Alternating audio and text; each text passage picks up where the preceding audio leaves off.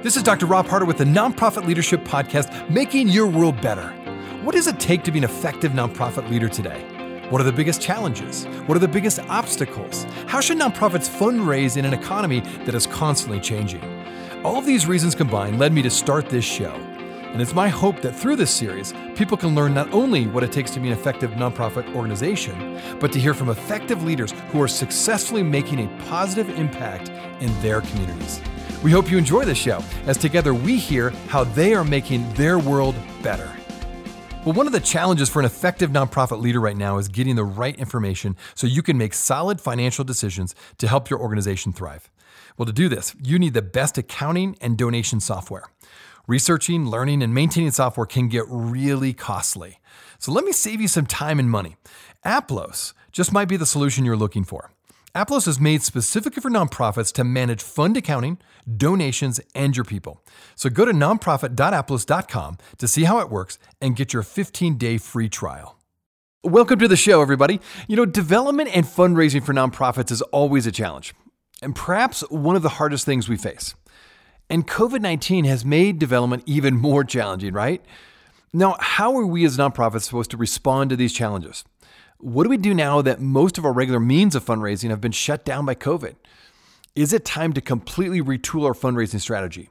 These and many other questions are racing through our minds, I know. And my guest today is an expert on development within the nonprofit sector, and you do not want to miss her insights on this episode because my guest is Kathy LeMay and she has been a global social change fundraiser and philanthropic advisor for more than 25 years. In fact, she started her work in 1993 when she traveled to the Balkans and worked with women survivors of rape genocide camps. And since then, Kathy has traveled the world. She's raised more than $175 million for global social change, with an emphasis on supporting grassroots women leaders. She's also a published author, a sought after speaker, director of philanthropy at Amazon Watch, and in her spare time, when she has a little bit, an alpaca and goat farmer, which I think is great. Now, you're going to be really inspired today by Kathy's words and insights, so I encourage you now to take out your notepad and start writing. Enjoy today's show. Well, Kathy, thanks so much for being on the show today. You know, there is no doubt that this year has been very challenging for all of us you know, particularly when it comes to the nonprofit sector, you know, our sector has been hit hard because of many nonprofits, you know, they just saw a huge decline in giving towards their nonprofits because of COVID. While at the same time, the need for their services often increased dramatically during the same time. So for some nonprofits, they need a large influx of cash just to get through this year without closing their doors. In fact, you know, here in Utah, you know, I live in Utah. We did a survey through the Utah Nonprofits Association, and the survey found that among other things, 26% of those surveyed across the state, they do not think that their nonprofit could last through the end of the year. In fact, without the CARES Act and the Paycheck Protection Program loans, many of these organizations felt like they would have already have closed by now. So uh, let's start with some sobering news. You know, this reality from many nonprofits that it's really difficult. They're not sure if they're going to make it.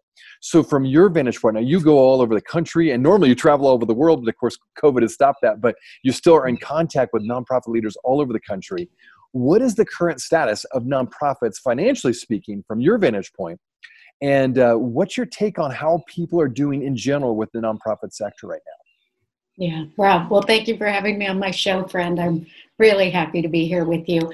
Yeah, the, sobering is an excellent word for the state of um, nonprofits. I was thinking about this quite a bit in advance of the opportunity to connect with you and your listeners and was remembering back in the early 90s going and listening to um, this very smart guy who founded Share Our Strength, which was um, one of the first nonprofits, I think, really to take up what was once a government role and so providing food for families who were food insecure. And his name's Bill Shore, smart guy, great guy. And he said, you know, we didn't ever really build an organization because we thought we were just a stopgap measure. We thought, well, we had been cut from that administration's budget, so we'll fill the gaps, make sure families don't get left behind, fall through the cracks. But don't worry, when the next administration comes in, they'll put all that back in their budget. We'll close our doors and go home. Well, the next administration got used to not having that in their federal budget Right. And suddenly, Share Our Strength is becoming this organization. And he talked about what really is the role of nonprofits. in civil society. And in some ways, have governments gotten so used to nonprofit and civic leaders and philanthropists picking up the slack, as it were, that maybe too much of a burden has been put on communities to solve every single challenge they face. And Rob, I think that's even more punctuated and pronounced given COVID, because COVID is not something that any of us created or manifested, right? Here is a pandemic that has landed on all our front steps. And how we're going to be able to do it without government support I, think will get more and more challenging as each month goes on. So that the survey, 26% of your folks said they may not last through the end of the year. There's also this really important question that I think is in front of our sector, which is, you know, I think the current stat for uh, nonprofits is maybe 1.6, 1.7 million in the US, which averages about 32,000 plus a state. There is a larger question, and I think in front of the sector, which is do we need that many nonprofit organizations to meet the need. Mm-hmm. And is what COVID may do is force that question a little sooner than maybe we would have had to face it if we stayed in this economic sense the sense of an, an unending economic boom which they never are they just feel like they are when you're in them right mm-hmm. so i what i'm seeing now as critical is nonprofit leaders who share similar missions saying, how and in what ways can and should we collaborate? Mm-hmm. Is there any possibility we should begin to merge so that services are still provided to the community members that really need and rely on those organizations? Yeah. And there's everything from social services like the safety net, which are critical, yeah. um, to kind of drug and addiction support, to mental health support. Those those three are just going to keep escalating. From everything I've read, Rob, those three are not going to recede in any way. The need is going to grow, okay. and so suddenly, I think the sector is going to have to begin to pivot and say, if we're each struggling to make our budget, that's detracting us and distracting us from being able to serve our clients. So, how do we remove the hurdle of having to think 24 7 about um, fulfilling our budget? And I think part of that is beginning to think about merging with like minded organizations. And you may lose a few staff people because they right. would overlap. Um, mm-hmm. which is not, of course, ideal. You know, this is a billion dollar sector that employs a tremendous amount of people and has an enormous volunteer labor force. Right. Um, but like any sector that occupies a critical part in how civic life works, COVID is saying we are going to have to pivot and reevaluate so that we can meet the needs of our community and not just watch endless doors get closed and closed and closed, and then all those communities think, where am I supposed to go now? Well, one of the challenges for an effective nonprofit leader right now is getting the right information so you can make solid financial decisions to help your organization thrive. Well, to do this, you need the best accounting and donation software. Researching, learning, and maintaining software can get really costly. So let me save you some time and money. Aplos just might be the solution you're looking for. Aplos is made specifically for nonprofits to manage fund accounting, donations, and your people. So go to nonprofit.aplos.com to see how it works and get your 15 day free trial.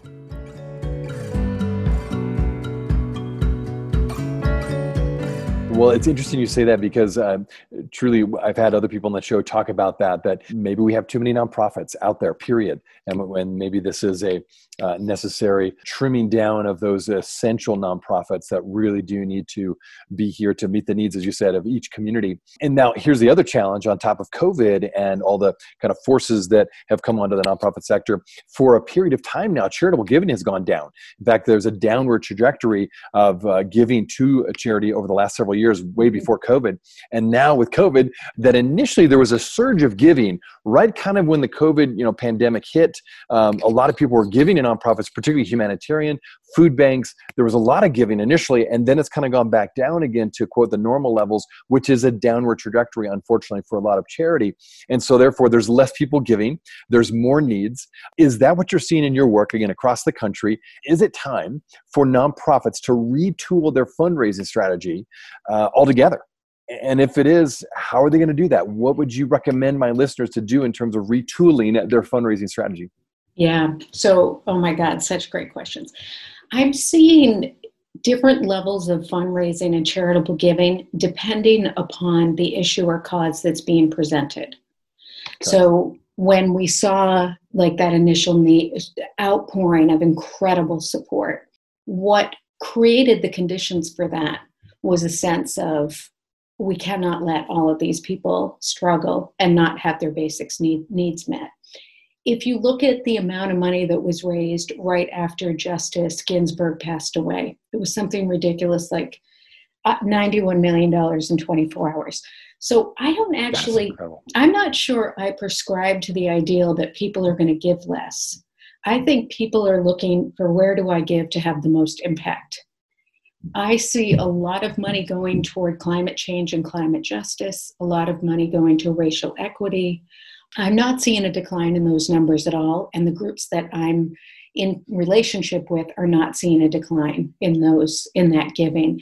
Where I am seeing decline and and this is anecdotal i don't have data about this is around giving to the arts but also what i've really found rob is in, in america we sometimes like things to get to a total crisis point so then there's a mass rescue and there's just some kind of hero's journey story. We're a bit we're a bit over attached to that. But i'm i'm seeing some larger foundations suddenly see the data coming in that i haven't fully seen around what is happening to organizations that um, work in the arts. Everything from dance to music etc and suddenly they're thinking how do you have a healthy robust public life without the arts and what what's our obligation especially in times of covid people needing to feed their spirits and feed their souls and so many of the ways that we've all fed ourselves and restored ourselves are suddenly not available anymore. And I don't think philanthropists in the US want to see the arts go away, uh, even a little bit. So I think there's going to be some Hail Marys just before it looks like, uh oh, the, the tidal wave is about to drop and everything will get swept out to sea. Um, you know you're looking at when you look at something like climate change and climate justice it's an enormous jump that has gone to climate change and climate justice. It's not quite yet the dollars we need and the data shows like it's billions more that are needed. Um, but the wealthy people are not faring poorly in this economy in fact, many people I know who have a significant amount of wealth report that they are doing as well as they ever have been, and maybe even a little better. And I'm not seeing them withhold resources at all. It, opposite, absolute opposite. So I, I don't yet prescribe to the sky is falling around charitable giving. I think that what is in front of fundraisers and nonprofits is to say, what's the invitation we're offering to people? And often it's a, the ship is sinking. Can you help us rearrange, you know, the deck chairs on the Titanic? And there's not that many people who will go, well, that seems like a great proposition. Yes, right? and so I think it's saying, being able to say, what value are you providing? What value could you continue to provide if you were able to shore up the right amount of philanthropic capital? And what's the story of what you're doing? And I can't say enough now. I may have to tattoo it on myself that right now, story is everything. I've been talking to um, fair, it's people who are giving significant money away. And what they have said to me is, I'm looking for some hope in a story. Is wow, there a way that that a life has changed because of something I did. And these are people giving a million, three, five million dollars.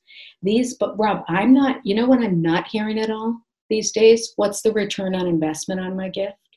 Is this a scalable model? You know, all of that, that was like dominating our sector. I said to someone For once, sure. did, did you just ask me for the return on investment on a human life? I'm certain you didn't. There's no way you asked me that because that's really an insane question to ask me. And I'm seeing people be deeply human right now in the sense of is there a way that I can ease the burden in someone's life? Is there a way I can make a difference?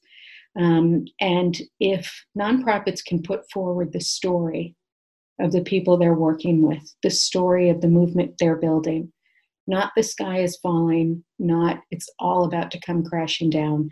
Um, I think you those those organizations will be able to raise resources. Well, the very encouraging to hear that, and I could not agree with you more about story. You know, I just keep the things I'm reading and the people I'm talking to again on the show. That's I think that's what resonates with donors all the time, but particularly Yeah. now with COVID nineteen. And uh, it's so true. You can't put a value on a human life that you know minimizes uh, the impact you're trying to have. And so it is interesting how COVID has, has reshaped some of the priorities, if you will, of people when they give. Um, That's now, okay, right. let's talk. Let's talk. and what just and what- just one other thought about it that I my advice I always give to fundraisers is do a little analysis of your own email inbox and your own uh, snail mail, and take a look at which appeals from nonprofits you stop and read and go wow. And then you click the donate now button, and you had no plans that morning to click the donate now button. You didn't wake up thinking, how much money can I give away? And then look at why did I give to that? What was in the message? What did I read? Why did that land with me in such a way that I did make a donation?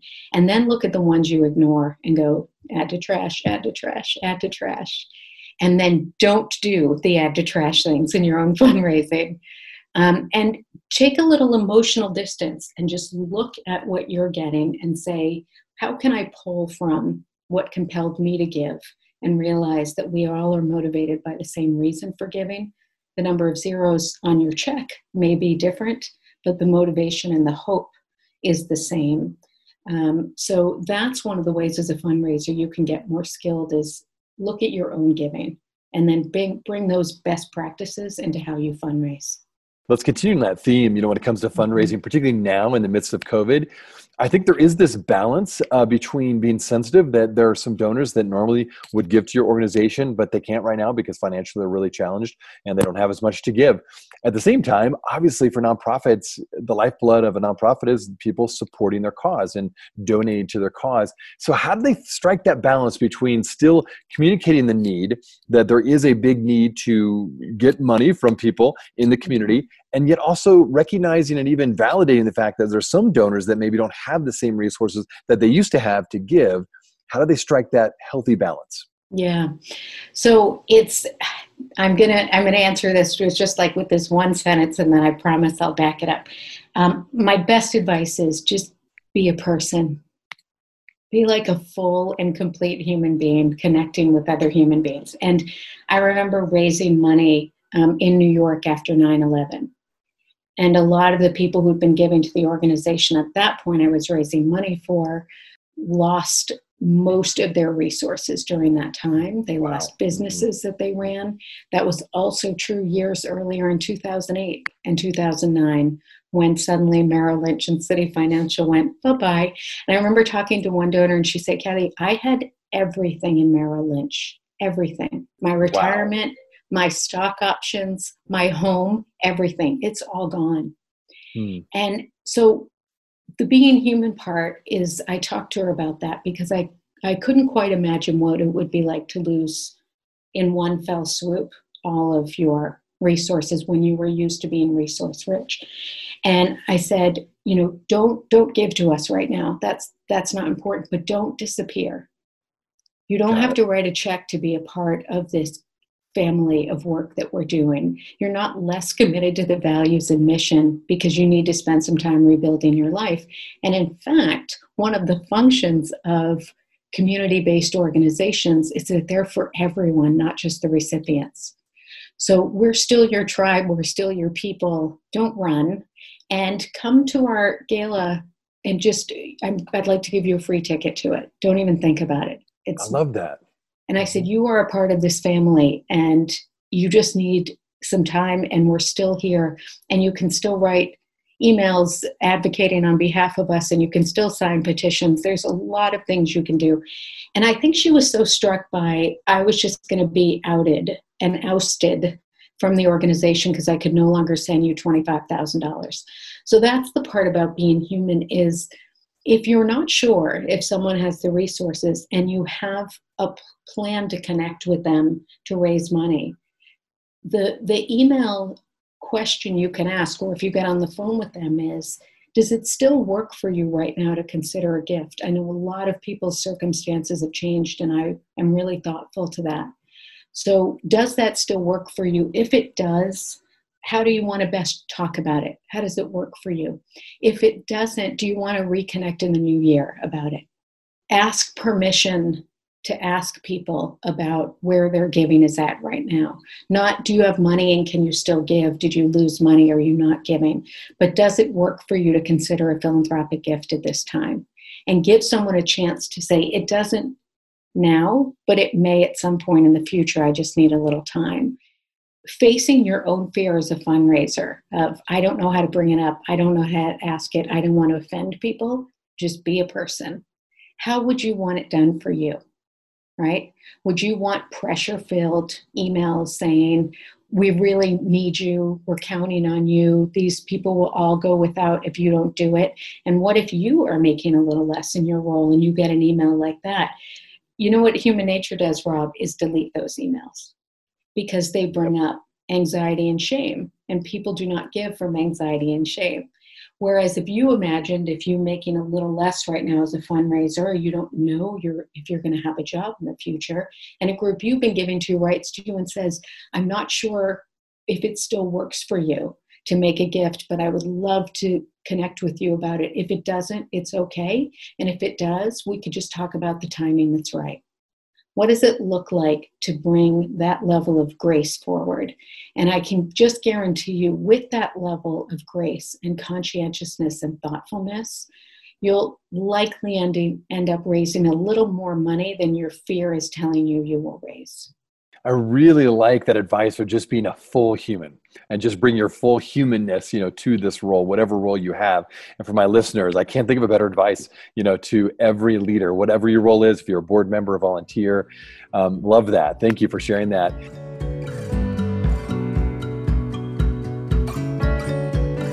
Well, we're excited to have Aplos as the sponsor of this nonprofit podcast. And what's unique about Aplos is that they are dedicated not only to providing you with the best tools, but also to offering free training from their in house experts and CPAs. Right now, you can get access to a solid webinar on five essential financial reports for nonprofit leaders. To get access, go to nonprofit.aplos.com. Hey, friends, I wanted you to know that this podcast can be found on both iTunes and Spotify. If you're wondering how to find it, just type in the words Nonprofit Leadership Podcast, and this podcast should show up. We also encourage you, when you go on iTunes, let us know what you think. Give us a review give us a rating. We would love to hear what you think of this podcast, and your feedback will help expand this podcast to get it out to as many people as possible. You can also find other resources and interviews of past guests on my website, nonprofitleadershippodcast.org. Again, that website is nonprofitleadershippodcast.org. Thanks again for listening, and until next time, keep making your world better.